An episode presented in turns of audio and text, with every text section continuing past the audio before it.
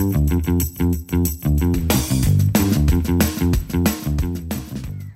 everyone. In the next week's episode of the Hewlett Packard Lab podcast from Research to Reality, I have a great honor and pleasure to host Lin Nease, a Hewlett Packard Lab fellow who is Chief Technologist for IoT at Pointnext. Hello, Lin. How you doing, Dan?